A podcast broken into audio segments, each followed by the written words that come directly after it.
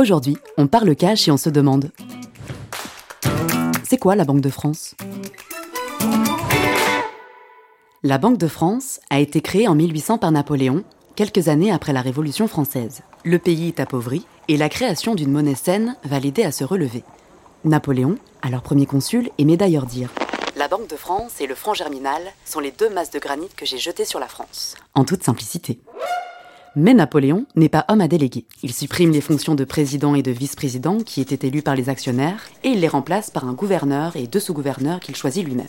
Et puis il leur impose d'être en permanence sur place, comme ça il est sûr que la banque est bien surveillée.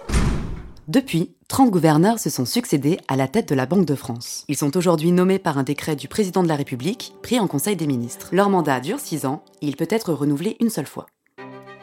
En 1992, la Banque de France rejoint l'eurosystème avec la signature du traité de Maastricht et devient indépendante du pouvoir politique l'année suivante, comme toutes les autres banques centrales nationales d'ailleurs. C'est en 1998 que la Banque centrale européenne est créée. Une grande année. Bref, la Banque de France, c'est une institution historique qui continue à évoluer avec son temps. Toute une histoire. Voilà, maintenant vous savez ce qu'est la Banque de France. On se retrouve bientôt et on parle cash.